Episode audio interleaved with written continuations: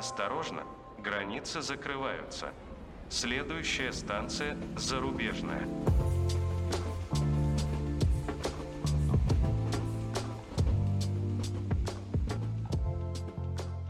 Всем привет! Это подкаст «Станция зарубежная» и вновь его ведущие Даша и Вова. Этот выпуск мы сделали парным. Сегодня у нас не один гость, а двое. Можно сказать, даже уже молодожены Настя и Дима. Я как человек, переехавший в другую страну, будучи в отношениях, понимаю, что это большой вызов для пар. Проводить рядом 24 часа в сутки, 7 дней в неделю, постоянно поддерживать друг друга и быть рядом – это очень сложно. Поэтому сегодня, кроме путешествия в Таиланд, где сейчас находится наш гость, мы будем говорить также и о том, как поддерживать отношения при переезде. Такая тема возникла внезапно. Просто когда мы с Вовой первый раз созванивались с ребятами, чтобы познакомиться, от них был такой крутой вайб. Они так ловко и легко перебрасывались между собой фразами, продолжали их друг за другом, что мне лично в диалог их влезать даже не хотелось, а хотелось просто за них радоваться и за их счастье. Но, тем не менее, мы с Вовой все же вставляли свои пять копеек, но это не испортило гармоничные отношения ребят. Предлагаем вам тоже окунуться в атмосферу гармонии и взаимопонимания, ну и послушать про остров под названием Пхукет. Не забывайте на нас подписываться, это очень помогает нам для продвижения подкаста. Обязательно делитесь с друзьями этим выпуском,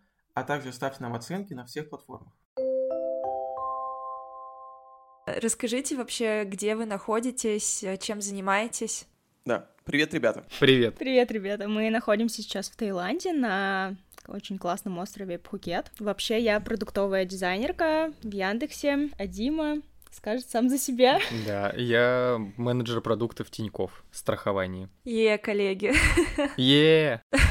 Как вы оказались в Таиланде? Почему вы выбрали именно Пхукет? Хотя вопрос очевидный, очень многие россияне туда ездят там на зимовку, и, в принципе, там Aviasales, по-моему, есть офис. Но почему вы выбрали именно это место? Когда ты сказала Aviasales, мне прям захотелось сказать поисковик дешевых ави- авиабилетов, и у нас, типа, интеграция рекламная. Да-да-да, я тоже про это подумала. Да, почему мы выбрали Таиланд? Мы изначально поехали в Стамбул, когда решили, что нам нужно что-то менять в связи с последними событиями. Немножко потусовались там, но поняли, что там какие-то очень дорогие э, квартиры стали из-за того, что туда поехали все из России, в частности, айтишники просто массово. Поэтому подумали, а почему бы нам не пожить где-нибудь в тропиках, где-нибудь в теплоте, где-нибудь возле моря, раз уж мы можем жить где хотим, поэтому решили попробовать Таиланд, и мы здесь ни разу не были, вот, переместились сюда. 10 марта это мы улетели в Стамбул, правда, не супер, напрямую, не супер напрямую, мы улетели через Дубай. Где-то, наверное, 4 апреля мы вот прилетели из Стамбула на Пхукет. Два месяца. Почти два месяца, блин. Как сейчас помню, это третье число, когда мы вышли из аэропорта, и на нас нахлынул горячий, влажный,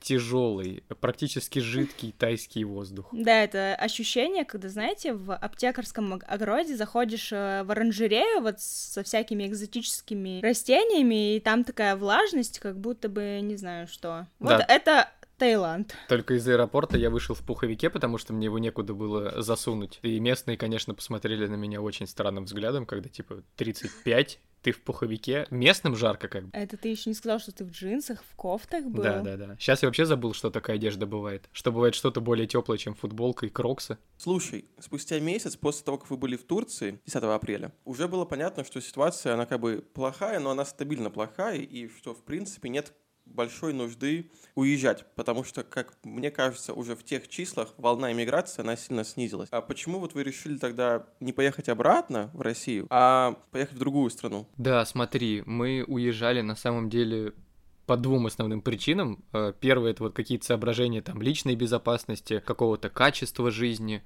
желание там иметь доступ к, ко всему миру, каким-то к последним технологиям, ну, в общем, не отключаться от него, вот. А вторая причина — моральная дилемма, вот, мне очень не нравится быть э, внутри государства-агрессора, которое делает какие-то страшные вещи, которые идут в разрез с моим мировоззрением. Я миролюбивый, ну, еще у меня часть семьи живет на Украине. Какая-то внутренняя заноза не дает покоя КП и говорит, нельзя туда возвращаться, там бомбят твоих родных людей, поэтому все-таки моральные принципы здесь перевесили, и мы решили, что надо попробовать пустить корни где-то дальше. Ну да, еще плюс в России немного, знаешь, находиться. Блин, не то чтобы неприятно, немного на тебя это морально постоянно давит, а особенно когда ты видишь людей, которые поддерживают войну, тебе просто морально становится некомфортно среди этого находиться, ты в какой-то момент уже перестаешь вообще себя нормально ощущать. Вот, а здесь можно хотя бы хоть как-то немного отключиться от вот этих всех новостей, привести себя в порядок, более-менее себя в какое-то нормальное состояние погрузить, и уже тогда как бы ты понимаешь, что у тебя есть какие-то силы кому-то как-то помочь, там, не знаю, деньги отправить финансово, про что-то рассказать. Я абсолютно плюсую. Я вот точно, точно с такими же мыслями и с такими же причинами уезжала, и тоже понимала, что вот там первую неделю, ну вот я ходила в офис каждый день, ну мне так комфортно, а, и я уже говорила, что Дима мой коллега, и я просто помню, что обычно у нас там гогот на нашем этаже, ну, в всяких э, внутренних штуках даже жалуется нашему топ-менеджменту, когда наш э, этаж и наш коллектив перестанет ржать как ненормальные, вот, а тут просто все тихо, ты ходишь по, ну, у всех э, кислые лица, просто никакие, ты пытаешься всех поддержать, поддержать свою команду, своих близких, которые и там находятся на Украине, и которые в России, и друзей, и в какой-то момент ты понимаешь, что, что а у тебя сил уже не хватает самого себя поддерживать, чтобы поддерживать других. Я помню тоже, как я вышла, правда, в Ереване э, не такой жидкий и влажный воздух, но тоже было тепло на контрасте, я тоже вышла, я такая, я прям смогла вздохнуть как-то. Вот такие же чувства были. Ну да, мне кажется, мы как э, сели в самолет еще, даже когда прошли паспортный контроль, потому что было очень много пугалок, что типа, да вас сейчас ФСБшники, они будут все телефоны проверять, все смотреть, все все чекать на вашем телефоне. Мы, короче, все телефоны почистили, все удалили, все переписки, телеграм-каналы, все приложения. Короче, делали вид, что вот прям не знаю. Я открыл в Инстаграме все посты, которые я когда-либо лайкал. Да, и это тоже И мы проверил, всё что там удаляли. нет ничего, что я лайкал, связанное с э, поддержкой а, антивоенных каких-то движений, типа там Навального, еще чего-нибудь. Вот, потому что хотелось, конечно, выпорхнуть без проблем, а потом вернуть все эти лайки, так, чтобы тебя точно никуда не посадили. Да, так что мы, получается, наверное, как прошли вот этот паспортный контроль и увидели, что типа, да всем вообще пофиг на нас, типа, вали на все четыре стороны. И мы, мне кажется, в тот момент уже выдохнули, звонили родным, типа, о, мы прошли паспортный контроль, с нами ничего не было, всем все равно, никто ничего не спрашивает. Вот, просто почему-то, не знаю, видимо, начинается вот эта какая-то волна пуганий, и, возможно, это кто-то вбрасывает, что типа, чтобы люди боялись уезжать, чтобы они боялись, что у них что-то найдут, их как-то прижмут к стене. И они бы такие, типа, блин, не хочу через это проходить, ладно, пускай я в России останусь, тут э, вроде некомфортно, но жить можно. А сколько лететь э, в Таиланд? Мы летели с пересадкой через Катар, через Доху, и мы летели из Стамбула. Вот, из Стамбула в Доху мы летели часа три или четыре? Три, три, с половиной часа, наверное. Вот. А из Дохи там была очень короткая пересадка, 45 минут. Вот. И из Катара, из Дохи мы летели еще часов 6 с копейками. Не, не, меньше, по-моему. По-моему, мы в общем часов за 8 долетели из Стамбула. Ну, потому что ребята вот из Лондона за 12 перелетели. Мгм. А Лондон сильно дальше. А вы когда-нибудь вообще жили, были, путешествовали в страны, где такой жаркий климат влажный? Как вообще вы решились? Ну, то есть это же абсолютно, ну, променять московскую погоду, которую мне лично, она комфортная, то есть зима зимой, весна весной, лето летом, да, там как-то не, не, не шибко тепло, но при этом все понятно. И с другой стороны, э, место, где почти все время тепло, вот э, как вы к этому вообще пришли? Слушай, ну это просто какой-то новый опыт и новый experience. И, наверное, это даже какое-то приключение. Мы просто любим приключения, время приключений. Поэтому просто решили попробовать. Почему бы и нет? Люди здесь живут, ну, как-то они выживают. Мы вот в Дубае, например, я понял, что в Дубае я бы точно не смог жить. Потому что там никого нет на улице, потому что на улице находиться дольше, чем 4 секунды невозможно. Ты сразу сгораешь под солнцем, у тебя вокруг асфальт, бетон, и солнце отражается, кажется, от всех поверхностей, как фокусируется на тебе. Но тем не менее, даже если бы мы решили остаться в Дубае, наверное, мы бы нашли способ. Поэтому ответ такой, что мы хотим почувствовать культуру людей, которые здесь живут. Они, например, стараются охлаждаться напитками, ходить недалеко от моря, ждут все время ветерок. Ну и вообще, мне кажется, они это как-то не так жарко воспринимают. Так что мы просто на собственной шкуре пробуем, пробуем другую жизнь. И какие ваши первые впечатления? Какой Таиланд? Очень влажный, очень жаркий. На первое впечатление, типа, примерно 10 минут, как мы ехали там по прибытию в аэропорт, ехали в гостиницу, я просто смотрела на улицу, такая, типа, вау, там может быть так зелено? Типа, это просто был для меня какой-то вообще шок. Я, наверное, вспомню по очереди впечатления. Первое впечатление было, когда мы начали выходить из аэропорта, и нам нужно было сдать тесты на коронавирус, который мы через какую-то страшную схему оплачивали из Москвы. У них было все очень круто организовано. Никогда не видел такой классной организации сдачи коронавирусов, не знаю, ни... Ой, коронавирусов, тестов, пардон. Ни в Дубае, не знаю, нигде. Сидит куча тетушек, у них классные будки, которые реально защищают их от возможных болезней э, приезжих людей, потому что у них руки засунуты в специальные перчатки, которые торчат из,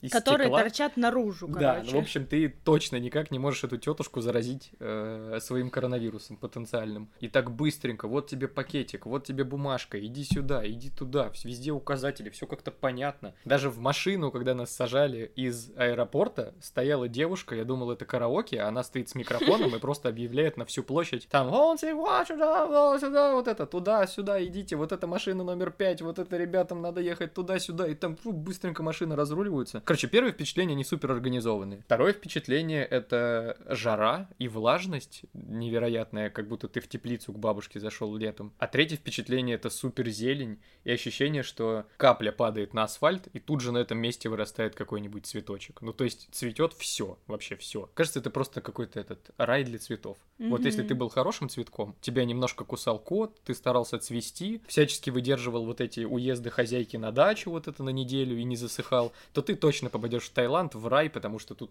все время кайфовая для цветов температура. И тут цветет реально все, любая вещь. А еще одно впечатление классное, которое я тоже сразу отметил, это супер приветливые люди. В общем, это не те люди, которые обслуживают туристов, к которым там ты, наверное, привыкаешь, когда приезжаешь в какую-нибудь гостиницу, в Турцию, вот, конечно, тебе будут улыбаться. Но нет, это именно просто вот обычные простые люди, которые продают тебе там что-то в магазине, которые там просто мимо тебя проходят, не знаю. Вот они улыбаются как-то, очень располагают к себе. А много русских в Таиланде сейчас? По нашим ощущениям, да. Если честно, я думал, что меньше попадаются. Вот, если, например, вот у нас есть там какой-нибудь выходной день, мы выезжаем в город, куда-то гуляем, э, не знаю, можем в какой-нибудь магазин поехать, мы гарантированно за день хотя бы раз услышим русскую речь, сто процентов, а иногда даже не раз. Но мы живем при этом в не самом э, популярном среди русских э, квартале, в северной части острова. Вот, гораздо больше э, наших соотечественников тусуются на юге. Кажется, что нас здесь много. Получается, что вы ни с кем не общаетесь. На самом деле так получается, что у нас здесь все время находятся какие-то знакомые, то бывшие коллеги, то появляются какие-то ребята, которые приезжают в отпуск отдохнуть в Таиланд, то друзья друзей. В общем, так или иначе мы находим с кем здесь потусоваться. Я все жду, когда эта лавочка прикроется. В какой-то момент, наверное, эти друзья кончатся. Вот, но пока, пока не В есть. какой-то момент им надоест приезжать в Таиланд ради нас. Да. А как вы искали жилье? Почему вы выбрали тот э, район, квартал, где не очень много русских? Вы не знали об этом до этого? И Как э, вообще? Мы открыли интернетик, почитали, что пишут на всяких форумах Винского и на других профильных ресурсах. Узнали то, что ну, какие-то районы подешевле, какие-то районы подороже, где там сосредоточение всей инфраструктуры, где наоборот там тихая, спокойная деревенская жизнь. Уже какое-то мнение сложили. Плюс у нас здесь были знакомые, которые уже два года сюда ездят прям постоянно, и они себе даже здесь какой-то приобрели недвижимость и живут как во втором доме, как на даче. Они тоже нам рассказали, что есть места более русифицированные, более туристические, есть места, наоборот, на отшибе. Вот, и мы для себя как раз по этому принципу выбрали север. Решили, что хотим жить чуть-чуть подальше от цивилизации. Решили, что поживем как пенсионеры. Да, мы настоящие Там, где пенсионеры. нет тусовок и ни- никакой движухи. А жилье искали сначала на профильных сайтах, на местных аналогах Циана и Яндекс недвижимости, но потом решили то, что стоит попробовать поискать через не ритейлеров, как они называются? Риэлторов. Точно. Потом решили, что можно поискать через риэлторов, и нашли двух или трех товарищей русскоязычных. Я еще попробовал найти каких-то тайских товарищей, но вот такая, конечно, интересная вещь. Пишешь тайскому риэлтору, он отвечает тебе через три дня, ты отвечает просто типа hello, да, что, что ты хотел? Вот, пишешь русскому, он отвечает через 4 секунды. Вот таким огромным сообщением уже предлагает тебе встретиться, я тебя заберу Уже на при- машине. Уже прислал тебе все фотографии, уже Да. назначил время и уже подъехал за Да. тобой, в принципе. Да, это говорит о том, какие тайцы расслабленные и ненапряженные. Что вы нашли-то вообще? Сколько стоит снять квартиру в Таиланде? Да, в общем, по-разному, сильно зависит от того, насколько ты находишься близко к морю. Чем ближе к морю, тем, как правило, дороже. Самые дешевые квартиры в центре острова. Из того, что мы успели посмотреть, повыбирать, пощупать, потрогать, а, видели большую квартиру, там сколько метров 100, наверное, или 80. Ну, в общем, около там 100 метров. В ней куча комнат, но она в таком старом комплексе и довольно далеко от берега. Она стоила, по-моему, 500 с чем-то долларов в месяц, что, в общем-то, не очень дорого для местных, для такой большой квартиры. Вот, видели квартиры совсем маленькие, которые находятся в центре острова, их можно снять за 300, за 350 долларов без проблем. Нашли квартиры, которые находятся в городе. Однушка, например, в Пхукет-тауне, ну, что-то около 550-600 долларов в месяц будет стоить, но это прям, типа, хороший ремонт, кондиционеры, какое-то э, убранство внутреннее неплохое. А мы в итоге снимаем квартиру поближе к морю, но она находится вне города, и поэтому у нас такой баланс получился. Вот мы там за 750 долларов ее снимаем. Ну, это, наверное, полторашка, больше, чем однушка. И она очень современная, на вид нам повезло. А далеко от моря? Географически недалеко, но тут так странно устроена дорога к морю, что идти приходится все равно 10 минут. Нет, больше минут 20 пешком. 10 минут это на велик сел, доехал. Да, это правда. Мне, кстати, интересно, а вы пользуетесь морем? Обычно так бывает, что ты какой-то ищешь квартиру для съема рядом с парком, например. Селишься там и потом ходишь в парк пару раз. Или квартиру рядом с чем-то, и этим благом пользуешься очень редко. Вообще, насколько важна близость к морю? Это максимальная жиза. Мы думали, что вот, конечно, мы же на курорте, нужно жить поближе к морю, будем ходить туда каждое утро, Мгм. плавать, заниматься йогой. Вот, но как обычно, нет. Последний раз мы на море ходили, мне кажется, месяц назад. Раз в неделю, может, мы и приходим. Да, я бы правда, Покупаться. я бы правда всем, кто будет переезжать на Таиланд, давал совет не снимайте квартиру близко к морю, потому что вы все равно до моря сможете добраться за полчаса из любой точки острова, вообще из любой. За 20-30 минут на машине спокойно можно доехать. И вот эти 10 минут разницы вообще не решают. Не, ну те, кто в отпуск при- приезжают, пускай около моря снимают все таки А то каждый день ездить по полчаса туда-сюда как-то не хочется. Ну, вспомните Москву, сколько вы до офиса добирались? Примерно столько же, и, и делали это каждый день раньше. В лучшем случае примерно столько же. У меня когда-то офис был вообще далеко, я ездил по полтора-два часа в одну сторону. Вообще кошмар. Потом стало по полчаса, а потом, когда я пришел в Тиньков, то стал ездить по часу. Да, а я изначально ездила по полчаса, а потом, когда переехала, мне было е- ехать, наверное, минут 45-50, и я каждый раз на это злилась, типа, почему я должна столько времени тратить на дорогу дурацкую, типа, меня бесит это. И мои московские друзья постоянно смеялись надо мной, и до сих пор, мне кажется, смеются некоторые, да? И говорили, это нормально, все ездят, и с ними ничего не стало. Все, что меньше часа. Да, это близко. А так как я не из Москвы в целом, свой город я не могу назвать, конечно, супер маленьким, потому что он очень большой по протяженности, я вообще из Перми. Э, Мне было тоже добираться до работы сначала час, меня это жутко бесило, и я переехала поближе к работе, чтобы добираться хотя бы за полчаса. Поэтому всегда для меня, типа, полчаса — это приемлемый, там, приемлемая дорога до работы. Больше я уже начинаю беситься. Но сейчас дорога до работы у тебя 0 часов. Ведь Ну, ты работаешь в В зуме. принципе, да. Где-то одну секунду взять ноутбук. Кстати, по работе очень же большая разница во времени с Москвой. Во сколько вы начинаете работать и заканчиваете? Разница во времени плюс 4 часа, и когда в Москве 10, у нас 14, послеобеденное время, поэтому мы начинаем примерно в 14, можно чуть-чуть раньше, чуть-чуть позже, а заканчиваем в 23 или даже в полночь. Ну, в целом, на самом деле, получается комфортно, ты закончил работать, ты сразу побежал спать, утром встаешь в 8 часов, отдохнувший, и у тебя до двух огромное свободное время, можешь делать все, что хочешь. Да, еще ты не уставший после работы. Потому что работа-то с двух. И это самое большое преимущество жизни в Таиланде, мне кажется. Во-первых, я никогда в жизни на работу так рано не приходила. 10 утра, типа, для Москвы это типа, вообще что? Это для тебя, а не для Москвы. Я и раньше приходил. Я никогда не приходила раньше 11. Ну, разве что, если только мы с кем-то спорили. Типа, смогу ли я прийти раньше? Конечно, если мы спорим, то я приду раньше. Хотя, смотря какой приз будет. А так, типа, вообще супер классно, что у тебя ты просыпаешься полный сил, у тебя есть куча времени, чтобы позаниматься своими делами, пойти поплавать в бассейне, ну, условно в море можно даже пойти поплавать, если не лень.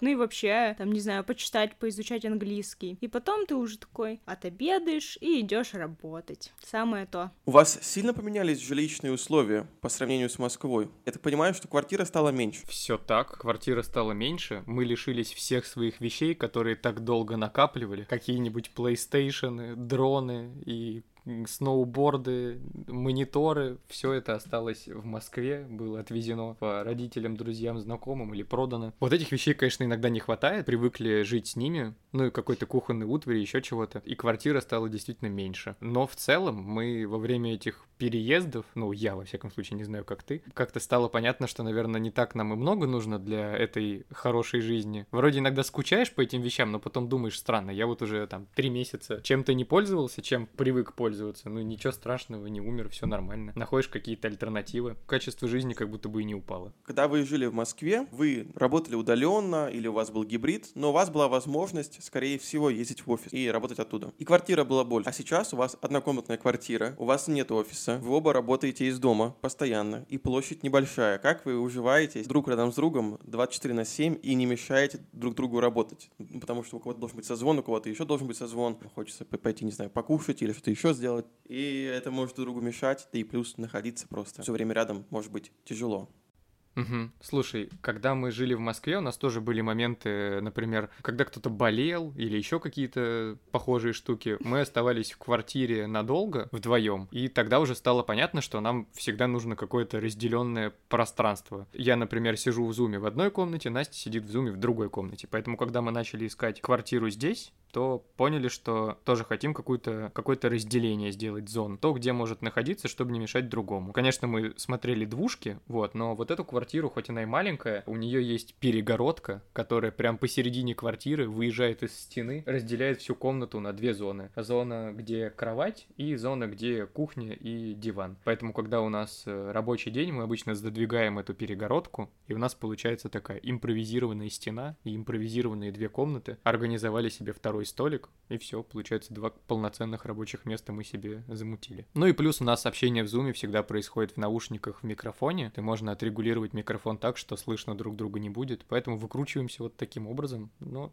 мне кажется, это можно, в принципе, в любой квартире сделать. В конце концов, есть балкон. О, да, на балконе это очень классно работать. В жару. Плюс 30 и пекло. А если ливень пойдет, это лучшее место для работы.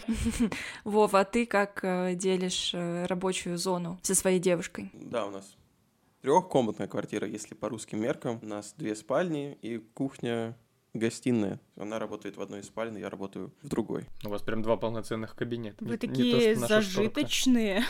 А, ну, мы изначально просто снимали эту квартиру с друзьями, вот они жили во второй спальне, а спустя месяц они переехали, ну, уехали вообще, и поэтому у нас осталась от них комната. Мы планируем отсюда скоро съехать в другую страну. Блин, я сейчас прям представил себе, как у нас интервью поворачивается в другую сторону. Я говорю Вове, Вов, а как вы выбирали новую страну, в которую вы собираетесь переезжать из Армении? О, это был такой сложный выбор. Знаешь, мы долго думали, куда переехать. Выбрали Грузию, потому что она рядом. Не знаю. Ну, в Грузии хотя бы есть море, и можно будет тоже туда кататься. Это, конечно, так, минус мы же Армении. только что вас научили, что на море не надо селиться, потому что вы не будете на него ездить. Не, ну там хотя бы удобно. Ты, ты можешь... Ну, там несколько часов до моря нужно будет ехать. Часа четыре на поезде. Э, да, это приемлемо. Вы будете точно ценить море больше, чем мы. Вначале, э, Дим, ты сказал, что как будто бы э, люди в Таиланде супер организованные. Потом ты сказал, что они немножко расхлябанные. Э, и у меня вспоминается какая-то история все, кто ездит с правами, говорят, что никаких правил дорожного движения в Таиланде нет, что это очень опасно, и при этом тоже пешком неудобно передвигаться. Вот как вы передвигаетесь по острову, и действительно ли там все плохо с, э, не знаю, много ДТП и так далее? Давай чуть-чуть поправлю. Я сказал, что они организованные, а потом сказал, что они расслабленные. Но вот точно не расхлябанные. Все-таки, наверное, это какие-то разные понятия. В дорожном движении, мне кажется, это также отражается. У них очень клевая разметка, у них хорошие дороги, у них хорошие светофоры, знаки, пешеходные переходы. Ну, то есть в целом все организовано очень-очень понятно. Но народ, тем не менее, все-таки расслабленный и некоторыми правилами, точнее, даже, наверное, большинством из них он пренебрегает. Вот, и часто может быть такое, что ты едешь спокойно по своей левой полосе, не по правой. Поминаю себе и вам об этом постоянно. А, и тебе навстречу едет мотоциклист просто потому, что он решил, что ему надо проехать вот по встречке для того, чтобы куда-то запарковаться. И он едет, и ему вообще все равно. Вот, очень часто можно встретить э, ситуацию, когда машины припаркованы вдоль дороги так, что ты не можешь их объехать никак, кроме как по встречке. Тоже такой есть момент. Но при этом сама дорожная инфраструктура, все знаки и само полотно, они прям супер топовые, очень клево все сделано. А как передвигаться по острову лучше всего? Снять машину или ездить на такси или на велике? И сколько стоит? Точно не на велике. Да, мы совершили страшную ошибку, ну точнее я совершил страшную ошибку. Теперь мне за нее расплачиваться. Мы купили два велосипеда, когда приехали, потому что я был в своих фантазиях уверен, что мы сможем ездить в магазин, в супермаркет, на рынок, и все вопросы закроем велосипедом, еще накачаем ноги, и будет круто. Но оказалось, что в плюс 30 градусов на велосипеде под палящим солнцем руки сгорают э, со скоростью света, и крутить педали очень потно, поэтому мы пересели на машину. Кажется, что лучше машины точно ничего не найдешь, потому что она кондиционированная, вот это, наверное, самое главное преимущество. Еще у нее есть крыша. Да, еще у нее есть крыша, которая спасет тебя от дождя. А мы сейчас находимся здесь в какой сезон? Сезон дождей. Но он еще не начался. Ну, уже начался по чуть-чуть. Начинается. Вот, и поэтому сейчас, конечно, машина обязательно. На мотоцикле ты 100% промокнешь. 120%.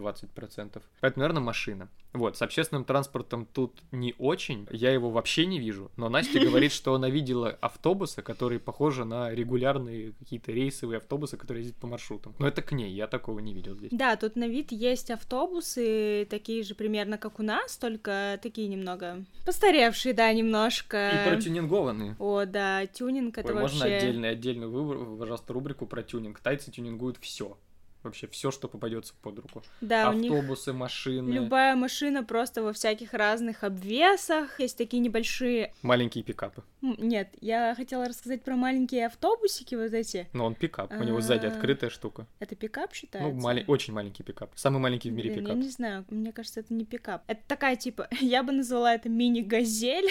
Мини-газель. Вот, они такие все разных цветов, красные, синие, желтенькие, зелененькие, очень милые. Там стоят неоновые лампы. Да, и, и они внутри всегда такие протюнингованные. Нет, ощущение, что ты садишься внутрь и сразу попадаешь в LSD-трип. Да-да-да. Такое ощущение, что им там весело. ну, какой-то азиатский вайб. Я таких э, мини-автобусиков, я их постоянно вижу на дорогах, но я понятия не имею просто, как на них перемещаться. И, да типа... они точно не маршрутные. Они как бы как такси, мне кажется, работают. Мне кажется, нет. Не знаю. А вот про такси, да, на самом деле это классный вариант. Если, если бы мы сейчас заново принимали решение про то, каким нам транспортом пользоваться, мне кажется, мы, может быть, не брали машину, остановились на такси, потому что такси дешевое, а прям ездить часто нам не нужно. Ну, там вот мы ездим раз в неделю. А сколько вы платите за аренду машины? За аренду машины мы платим 350 долларов в месяц, и плюс бензин, Toyota Vios. Это как Toyota Corolla, только чуть-чуть поменьше. А такси, получается, сколько стоит поездка? А, если ехать прямо на другой конец острова в Пхукет Таун, вот с нашего севера поехать на юг, в город, то это будет стоить порядка, сколько, 500-600 бат, наверное? Mm-hmm.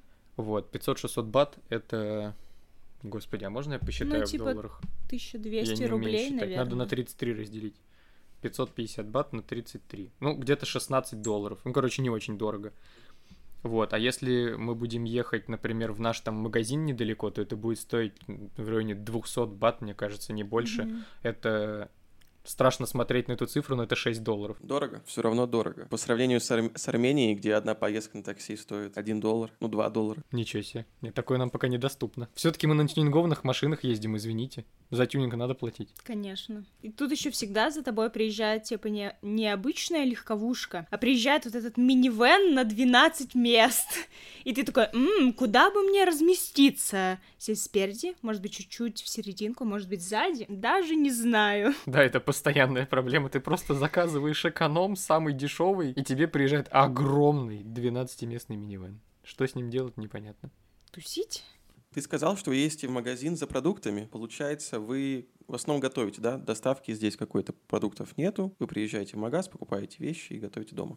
Да, мы ездим в магаз, покупаем продукты, привозим домой, но это только по той причине, что э, где-то в близком доступе магазина с очень таким большим широким выбором свежих продуктов нету. То есть там продается вода, какая-то курица, что-то там есть, но вот так, чтобы, не знаю, купить себе э, помидоров, креветок, яблок, там еще чего-то такого, конечно, вблизи нет. Поэтому ездим в магазин, да. Вот, Ну. но на самом деле доставка продуктов есть. Тут есть и аналоги самоката и Яндекс Лавки, где ты просто заказываешь продукты, тебе их привозят, но я просто очень люблю есть всякие фруктики и овощи, и вообще смотреть на то, что я покупаю, и поэтому э, люблю выбирать сам. А доставка еды, ну, доставка готовой еды. Да-да-да, доставка готовой еды тоже есть. Мы, кстати, сегодня уже ее протестировали, э, в который раз. Который раз. В который раз протестировали доставку еды. Но мы стараемся э, с этим не очень часто взаимодействовать, потому что все-таки любим домашнюю еду, любим готовить сами и смотреть на, на то, из чего мы готовим. Поэтому заказываем примерно раз в недельку. Стоит все очень разумных денег. Ну, не знаю, мне кажется, что по ценам плюс-минус там на московский, наверное, похоже. Да, плюс у нас еще сейчас такой план очень клевый. Мы придумали, что мы закупаемся раз в неделю и готовим сразу еду на неделю. В воскресенье день готовки, потом мы пять дней кушаем то, что мы готовили, мы разные блюда делаем себе заранее, а в субботу у нас день доставки. А сколько стоит продуктовый набор на неделю и, например, поесть где-то в ресторане или в стритфуде? Так, ну смотрите, очень сложно сказать, зависит от того, что вы едите. Мы стараемся покупать рыбу, мы стараемся покупать курицу, говядину, то есть у нас такой прям полный рацион. Рыбу иногда меняем на какие-нибудь креветки, плюс мы покупаем фруктики, которые здесь супер дешевые, и мы покупаем овощи, которые здесь не очень дешевые, и вообще их здесь как-то мало. Про всякие вкусные помидоры точно можно забыть. В общем, у нас получается примерно 3,5 тысячи бат в неделю, 15 тысяч бат в месяц, а 15 тысяч бат в месяц это примерно 450 долларов. Так что будем считать, что где-то 450 долларов в месяц мы тратим на продукты. А по доставкам и по ресторанам, вот если заказывать, например, какой-то такой типа стритфуд, не, Макдан... не Макдональдс, конечно, Макдональдс, классное слово придумал. Это новый, новый бренд в России, Да, Макдональдс. Макдональдс. Не Макдональдс, конечно, а какой-нибудь э, местную лапшу, еще что-нибудь. Вот тут много кафешек, которые развозят эту еду. То это, мне кажется, там 300-400 бат. Сколько это долларов? Долларов 10? Получается, что покупать самому продукты и готовить все-таки дешевле, чем постоянно питаться где-то вовне. Ну, это сто процентов дешевле, но самое главное для нас, почему мы на такой вообще режим перешли, потому что э, у нас есть обеденный перерыв на работе, который длится полчаса-час по-разному. И за это время, конечно, доставку ты заказать точно не успеешь, поэтому хочется иметь какое-то блюдо нормальное, которое ты посередине рабочего дня пойдешь и хорошо съешь. Рядом с вашим домом нет никаких ресторанов, кафе. Есть парочка совсем небольших, мы туда пару раз ходили, но все равно получается в час уложиться тяжело, пока дойдешь, пока закажешь, пока вернешься. Ты есть там пара магазинов, где есть тоже какая-то готовая еда, всякие анигири, какие-то там сваренные картошки, еще что-то там Почему смешное. есть рис с рыбой, О, еще рис с рыбой курицей? и с курицей есть, точно, в лотусе. В 7-Eleven же куча всякой замороженной еды, ты ее просто размораживаешь, и типа у тебя все, готовый Но обед. я не люблю такую еду, я за свежую еду.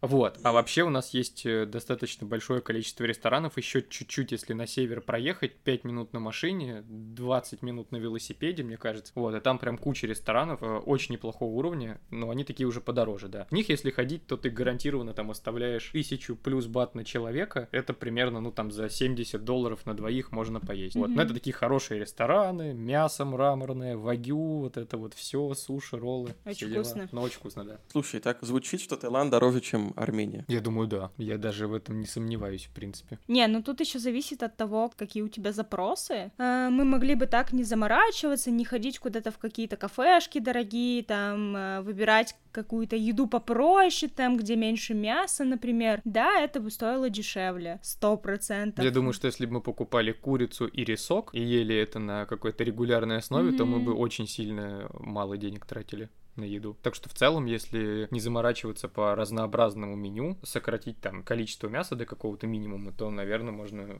очень недорого питаться. Плюс здесь супер дешевые фрукты. Манго стоит 35 бат килограмм. Я даже боюсь сказать, что это 1 доллар. Это и есть один доллар, да. Это и есть, ну это чуть больше, ладно. Это 1 доллар с копеечками. Не, на самом деле у нас есть рядом э, ресторанчики, кафешки такие неплохие, но есть, конечно, вопросики к ним некоторые насчет жуков в салонке, но там вполне можно какой-нибудь подтай, типа за 120 бат взять, ну, типа 200-300 рублей где-то, ты вполне наешься этим, и порции, ну, типа, довольно щедрые. Поэтому тут как бы на любой роток, короче, можно найти что-то. Хочется, знаете, к чему вернуться? А, Мы уже с вами общались, и вы поделились хорошей новостью о том, что... О, это глаза закатываете. О том, что вы собираетесь жениться, как это произошло, почему вы приняли это решение именно вот сейчас, и как вы будете расписываться, находясь э, в Таиланде. Там можно зарегистрировать брак? Как мы приняли это решение и почему сейчас? Мы на самом деле встречаемся чуть-чуть больше, чем год. И год назад, когда мы начали встречаться, я подумал, что... Это год и семь дней. Да, я подумал, что года мне должно быть достаточно, чтобы сделать какие-то выводы о том, хочу ли я провести остаток своих дней с этим человеком. Прошел год, и на нашу годовщину, через один год после начала отношений, Наверное, не надо было это уточнять. Ведь годовщина это и есть год после начала отношений. И на нашу годовщину я решил, что решение у меня в голове уже созрело, и я с этим тотали окей.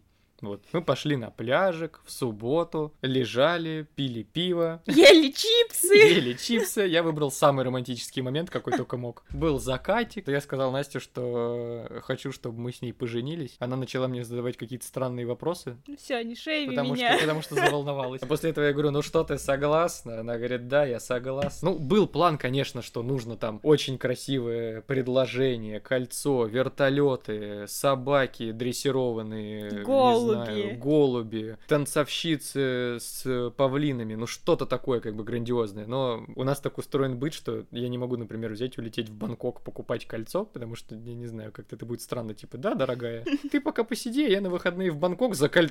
зачем-то слетаю Постричься. постричься. Поэтому я решил, что не буду мудрить. Лучше мы, ну, если она согласится, думаю я, то мы придумаем, как нам клево отметить свадьбу. У меня в голове какое-нибудь путешествие в Японию. В общем, нам надо Ты придумать. мою идею украл уже. Это была моя идея до того, как она стала твоей. Короче, я решил инвестировать не в предложение, а в какой-то ханимун. А как вы будете отмечать свадьбу? Ох, это сложный вопрос. Мы еще на самом деле не договорились, но я думаю, что у нас не будет какого-то помпезного праздника, типа а на 300 человек, как, не знаю, как в Казахстане делают. А конкурсы как же? Для молодежи, в смысле? Не будет? Нет, Эх, жалко. России нет. На самом деле хотелось бы что-то на двоих устроить. Не знаю, типа той же поездки в Японию, где можно будет как-то нарядиться, пофоткаться, вкусно покушать, провести какое-то время, поизучать страну и отметить это как типа свадьбу. Вечеринка на двоих. Да, вечеринка на двоих. А с родными и близкими сделать какие-нибудь посиделки, типа, как, не знаю, барная история, когда ты зовешь всех в бар, вы там несколько часов тусите, там пьете коктейльчики какие-нибудь, едите закуски и просто болтаете. Потому что мне всегда не нравились а, свадьбы, как вот э, в России их отмечают. Как вот в фильме эти- «Горько». Э, я не знаю, не смотрела. Я тебе потом покажу. Не надо. Короче, вот эти свадьбы мне как-то никогда не нравились. Ну, может быть, в детстве, когда мне было лет 10, может быть, да, я Ты хотела женилась, платье, когда торт. тебе было 10 лет? Нет, свадьбы мне нравились тогда, может быть. А, нравились. Да. Мне кажется, все женились там, типа, в 10 лет, в 6 лет, в 14, ну, такие игрушечные свадьбы, там, с первым твоим парнем, а, и, и там друзья делают, типа, что-то свадьбы, какое-то посвящение, вы там клянетесь в любви и верности, ну, в общем, такие подростковые глупости. Может быть, может быть. У меня такого не было. Я, я девственный. У меня тоже. Не, просто я раньше думала про то, какую я свадьбу я хочу. Сначала думала, типа, вау, это будет, типа, огромная тусовка, чтобы миллион гостей пришло, вот это платье-торт. Потом такая думаю, нет, ну это как-то уже не модно, наверное. Хочу свадьбу в горах, чтобы красиво было, чтобы, не знаю, красивый фон сзади, природа классная, можно было погулять, как-то отдохнуть душой. Потом в какой-то момент я подумала, типа, М, хочу свадьбу в стиле аниме. Ну, кстати, Сейлор Мун обязательно. Никакое другое, никаких Наруто. Нет, только Наруто. Нет, Сейлор Мун. А потом в какой-то момент я вообще решила, что, ну, это было давно, не знаю, может, лет пять назад уже. Я подумала, что, типа, все, свадьба — это вообще булшит, я вообще никогда замуж не выйду. Вот тебя штормит, а? Почему это просто? У меня Я всегда шла была одна и та же постепенно. позиция, что я был против э, традиционных свадеб и все. Вот. До сих пор я, в принципе, с этим согласен. Просто мое мнение эволюционировало. Ну, кстати, идея с баром, она классная. Я ездила как раз э, в Москву, там, решать, обкашливать всякие вопросики, и в том числе, чтобы вписаться на гулянку по случаю свадьбы одного из близких друзей, тоже, кстати, работаем вместе, и они просто, ну, как, этот бар, в который мы всегда ходили почти каждый день, то есть э, там тебя... Это уже алкоголизм. Нет, это знаешь, как в сериале «Как я встретил вашу маму». То есть такой вот свой паб возле дома, и было все кайфово. И, вот- И тебя там узнают, и ты просишь как обычно, вот это. Да, да, да, да, все именно так. И там было человек 40, и было очень уютно, потому что никто никакие там тосты не говорил, просто все пили пиво по-домашнему, смеялись, шутили. Паре очень понравился такой формат, и в целом вот не было этих дурацких конкурсов, каких-то унижений, что типа почему ты должен это делать, и глупого тамады. Вот, э, тамада — это мне кажется, самый ужасный клоун. Как же я рад это слышать, боже. Именно так. Мгм. Плюс один. А а если вы собираетесь отмечать свадьбу, вам для этого надо будет вернуться в Москву? Вы вообще планируете как-нибудь туда заезжать? Э, И что вообще думаете про, там, не знаю, налоговое резидентство?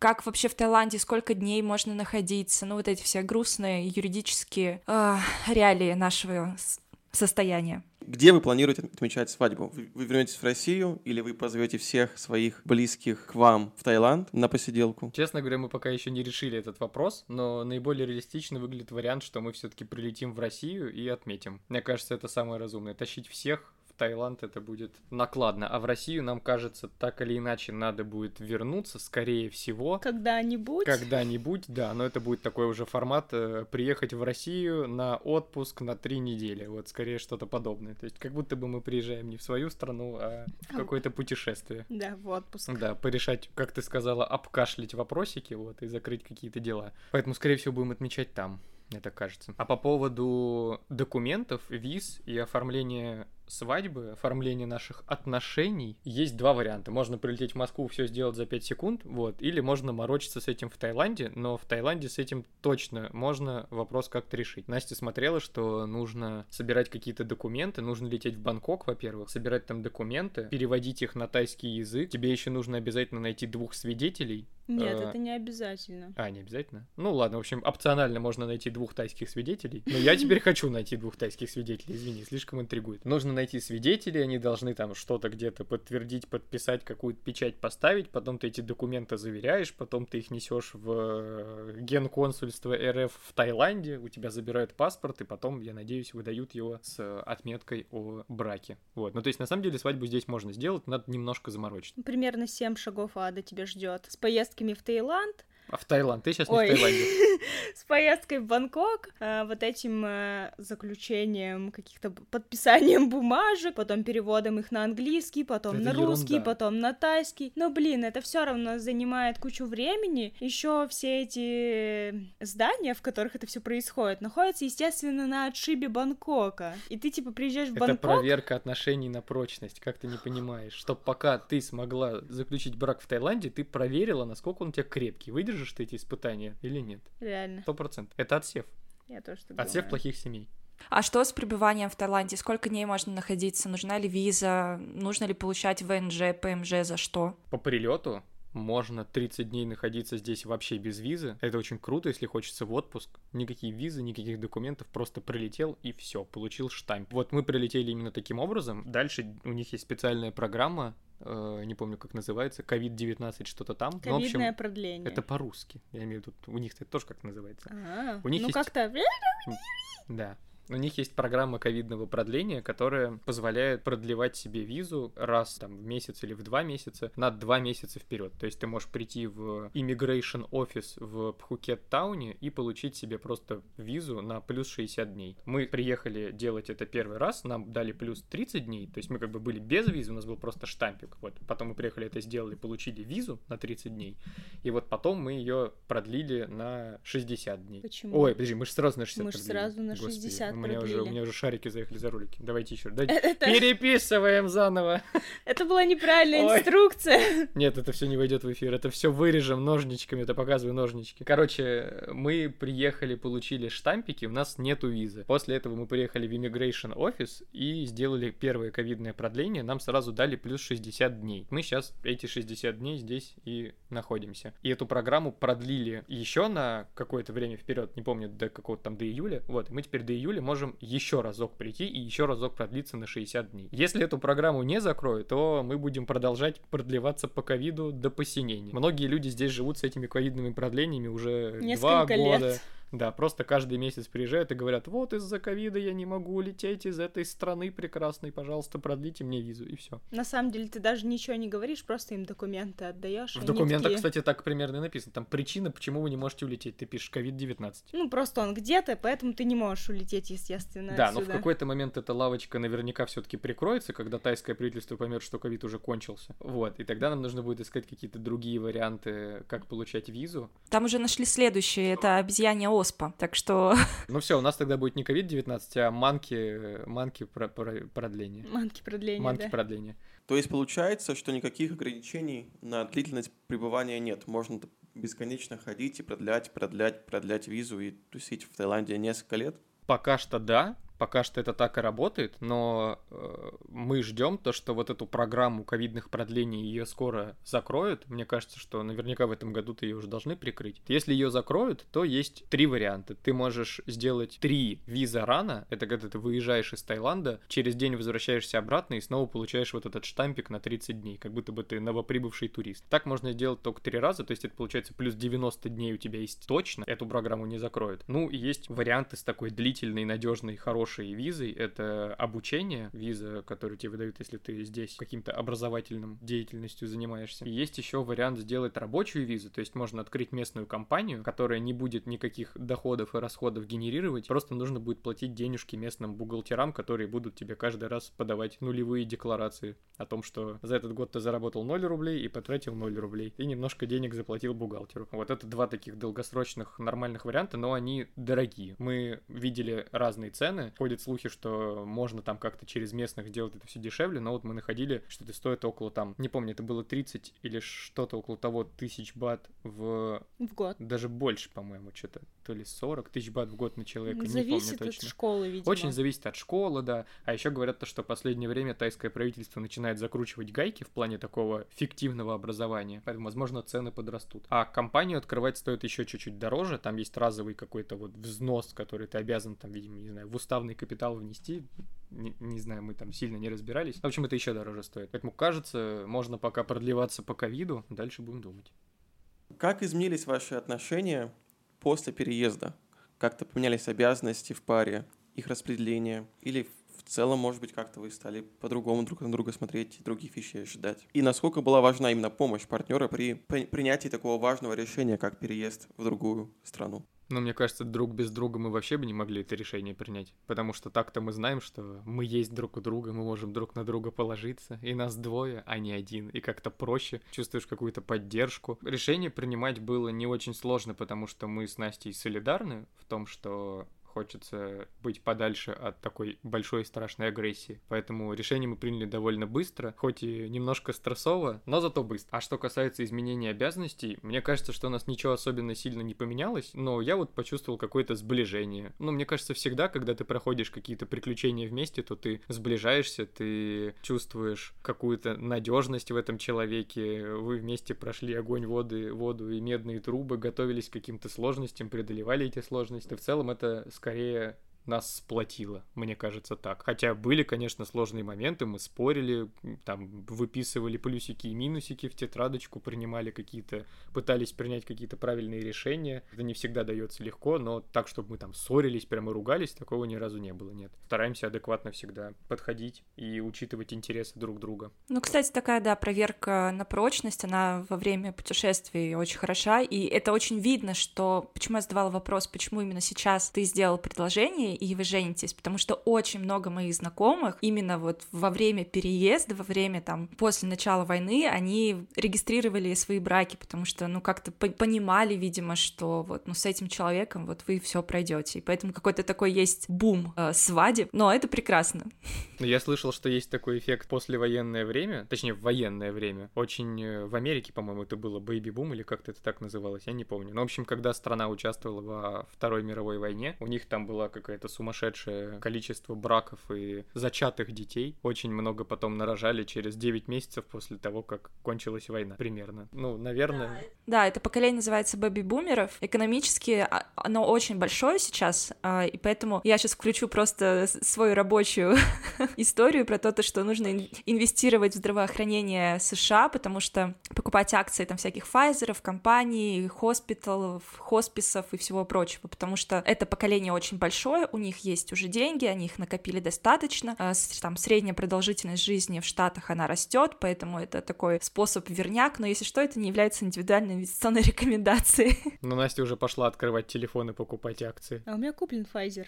А, ничего себе. Как вы собираетесь покупать акции? Через Тиньков.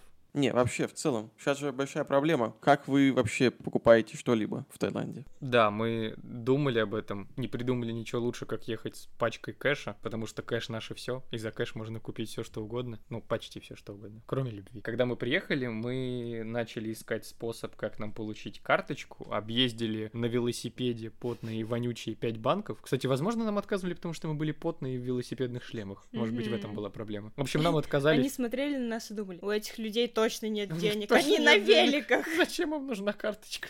Действительно. Вот, мы объездили пять банков местных, никто нам карточку не открыл, но в итоге в последнем банке, который называется Бангкок Банк, нам открыли карточку. Девушка, которая ее открывала, по-английски знала ровно два слова, это English и Little. Вот, она все время говорила, что Little English, Little English, и как бы, ну, в общем, мы, мы говорили все, мы в ответ всегда говорили слово банк аккаунт, вот, и карт, и это сработало. То есть в какой-то момент коммуникация дала плоды, и нам сделали карточку. Она, правда, не именная, но, как оказалось, ничего страшного. Еще, кстати, это первая в мире э, на моей памяти вертикальная карточка. У нее вся информация не горизонтально расположена, а вертикально. Обладаешь плохой информацией. Во-первых, Вивит и плюсом Тинькофф Private, тоже вертикальная. Кстати, а как быть с неименной карточкой? Как оплачивать покупки в магазинах? Ничего страшного, она работает в точности так же, как обычная карточка, и никаких проблем нет. Это я, честно говоря, не знаю, зачем на ней вообще нужно именно. У нас не было ни одной проблемы. Мы платили уже везде, где только можно, в том числе за рубежом.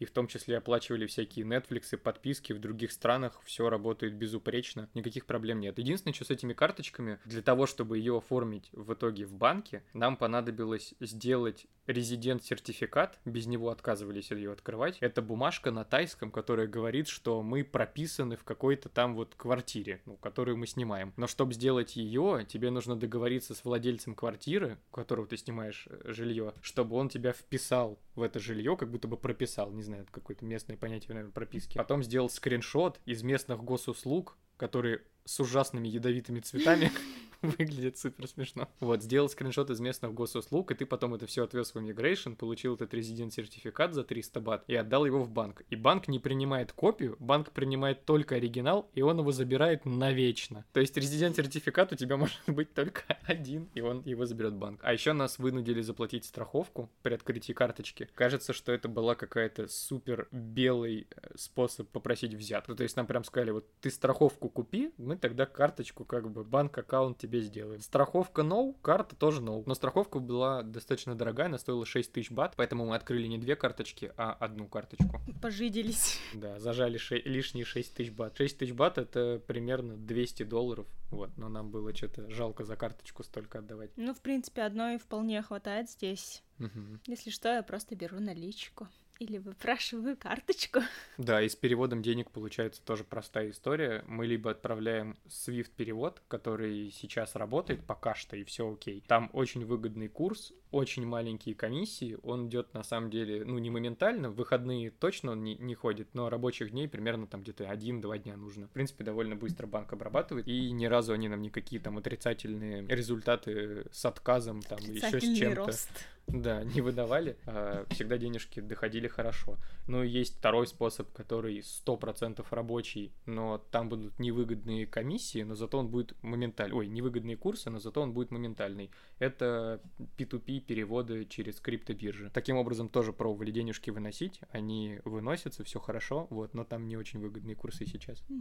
Ты сказал, что девушка в банке, она знала только два слова по-английски. Как вы вообще коммуницируете с местными? Местные не очень хорошо говорят на английском, вот, но какие-то там базовые вещи, мне кажется, они знают. У меня есть даже ощущение, что как будто бы в Стамбуле хуже говорили на английском, чем здесь. Нет у тебя такого чувства? Может быть. Так что, в принципе, прокоммуницировать можно, люди английский понимают, вот, но иногда, да, тебе могут попасться тетушки, которые вообще никак тебя не поймут. Да, то есть даже какие-то базовые слова вообще ни- никак не работают. Ну Вот. Еще, мне кажется, они иногда, а, ты с ними начинаешь разговаривать на английском, и они вроде делают вид, что они тоже с тобой начинают говорить на английском, но их английский выглядит примерно как э, тайский. То есть они просто с тобой продолжают говорить на тайском, как бы несмотря на то, что ты такой, типа, вообще ничего не понимаешь. Они такие, типа, говорят и смотрят на тебя, как бы на твою реакцию, типа, понял ты или нет. Мы вот так мне сим-карту оформляли. А, Мы пришли в отделение оператора, точно. и девушка такая, она что-то говорит, вроде у нее есть в речи какие-то английские слова, но Каждое она... Ну да, но она типа в целом говорит на тайском все равно. И типа задает какие-то вопросы, и я сижу, я вообще ничего не понимаю. Она так говорит. Блин, у азиатов очень забавный такой английский акцент. Они как-то, как-то я даже не знаю, не могу определить пока но он такой забавный, быстрый, и они какие-то буквы начинают добавлять еще. Поэтому, типа, вот человек говорит одно слово, проходит примерно 5 секунд, этот человек уже еще примерно 10 слов сказал, и ты через 5 секунд только понял, что он тогда сказал. Вот это уровень английского. Девушка из сим-карты мне еще понравилась, когда мы очень долго обсуждали этот вопрос покупки сим-карты, и потом она уже, видимо, тоже устала говорить с нами, так что мы ничего не понимаем, и она поворачивается к коллеге, вот к этому товарищу с ногтями смешными, поворачивается к нему, и он так, и говорит, типа, ну помоги мне с ними прокоммуницировать. Я думаю, блин, странно, если рядом все время сидел человек, который говорит по-английски, что ж она раньше к нему не обратилась? И он поворачивается к нам, и точно так же, как она с нами разговаривает на тайском. Блин, это просто гениально. Но на самом деле тут есть люди, которые говорят хорошо на английском. Это, вот помнишь, первый наш серф-тренер был? Вы вообще. У него был очень хороший английский, типа все слова понятны, у него нет вот такого как бы азиатского, тайского акцента какого-то. У него прям Лондон из The Capital точно. Мгм. И я думала иногда, что, типа, в принципе, его английский сильно лучше, чем мой. А вы занимаетесь серфом? Да, мы ходим немножко кататься на серфе. Это наконец-то. Наконец-то это работает по-настоящему, а не как в Москве-реке за лодочкой на веревочке. Иногда мы просто лежим на волнах, например, как сегодня. Например, как сегодня, да. Мы сходили на море, мы смотрим то, что там сильный ветер, какие-то волны есть. Я открыл приложение специальное, которое показывает качество волн. Оно показало одну звезду из пяти, но Анастасия настаивала на том, что стоит пойти и попробовать. Мы пошли, немножко полежали на волнах, которые были не катабельные, и ушли. А потом Они наступил были супер страшный... А потом наступил супер страшный дождь, потому что сейчас сезон дождей. Нет, чуть не сезон- убило сезон дождей еще не начался. уже начался. Нет, А сегодня нет, что это было? обычные дожди пока. Это необычно, я чуть не умер под этим дождем. У меня как будто стреляют в спину из э, ружья. Нет, дождь сегодня, правда, был такой... Как будто бы тебя просто миллион игл, не знаю, бьют по всему Ну, телу. просто очень сильный ветер. Но у меня сегодня вместо серфинга я дралась с крабом, который по какой-то непонятной причине залез мне на рукав, при том, что, типа, я была в море уже давно. Типа, Как он там оказался, там, э, как бы, дно э, супер далеко уже. И я такая думаю, блин, что-то странное у меня на руке. Я поворачиваю руку, у меня там краб ходит, я давай его смахивать, типа, блин, чувак, уйди, эта доска рассчитана на одного только, я не смогу с тобой встать уже. Я Вот. еще вспомнил вспомнил один странный факт, можно я расскажу, мы потом куда-нибудь его вставить. То, что в Таиланде сейчас 2565 год. Что хочешь с этой информацией, то и делай. Э, я потому что открываю Google, когда мы прилетели, пишу туда что-то, смотрю на результаты. Я привык там, когда какую-то актуальную информацию ищу там про, не знаю, про визы, там, про какие-то ограничения, въезда, там еще что-то. Смотрю на дату, которая стоит под результатом выдачи. Я смотрю, что там написано, типа, не там, не знаю, 10 апреля, там, 2022 года. Там написано 10 апреля 2565 года. И я думаю, странно, что-то не так. Думаю, наверное, у Гугла верстка поехала. А потом э, у нас случился Новый год в Таиланде в апреле. Тут Новый год в апреле, если что, да. Э, и у них в Новый год он называется Сонг Кран. И у них в Новый год принято друг друга обливать водой. Э, непонятно в чем смысл, но друг друга нужно облить водой примерно... Это потому что очень жарко. А, наверное, кстати, да. Вот. В общем, в Новый год нужно друг другу обливать водой. Что-то в этом есть. Вот. И мы узнали то, что в Таиланде наступил 2565 год, поэтому мы из будущего, на самом деле, вам звоним. В 2565 году все хорошо, мы уже узнали. Вот. Осталось только дожить 540 лет. Всего лишь. Блин, мне кажется, это идеальное окончание сегодняшнего выпуска и беседы с вами, что в будущем все хорошо, в будущем все живы. И, возможно, люди живут э, вечно, раз у нас такая разница полвека с вами. Подожди, полтысячелетия. А, тоже, точно, это же вообще... 2565, у нас тут давно уже летающие вараны, машины, у нас все летающее. Кстати, больше не надо есть. Мы просто загружаем еду себе в память. Звучит не круто. Блин, Настя, ну что ты все испортила окончание выпуска? Я вообще-то люблю Подождите, есть. Его под... тоже любит Ну, блин, я на самом деле тоже люблю. Давайте это зачеркнем. Да, вырежите это про еду. Это Нас неправда. это, это, был, это была шутка. Это было альтернативное будущее, в которое нельзя прийти. Тут очень много вкусной еды, корейская, тайская, очень много Нет, суши. люди будущего, они чаще едят, чем три раза в день. Где-то восемь раз в день. Вот. Нет, это слишком много Нет, уже. нормально, я хочу есть больше, чаще. Кстати, не больше, а кстати, чаще. день больше не 24 часа идет. А, 45. Нет, вообще, давайте так, мы будем чаще кушать, но при этом не будем толстеть. Вот, это будет идеальный вариант. Именно да, так. кстати, никто не толстеет больше. Сколько не ешь. И не болеет. Это идеальный мир будущего. И он сейчас в Таиланде. Так что приезжайте. Большое спасибо, что пришли к нам в подкаст. Спасибо, что позвали, ребята. Пока-пока. Всем пока.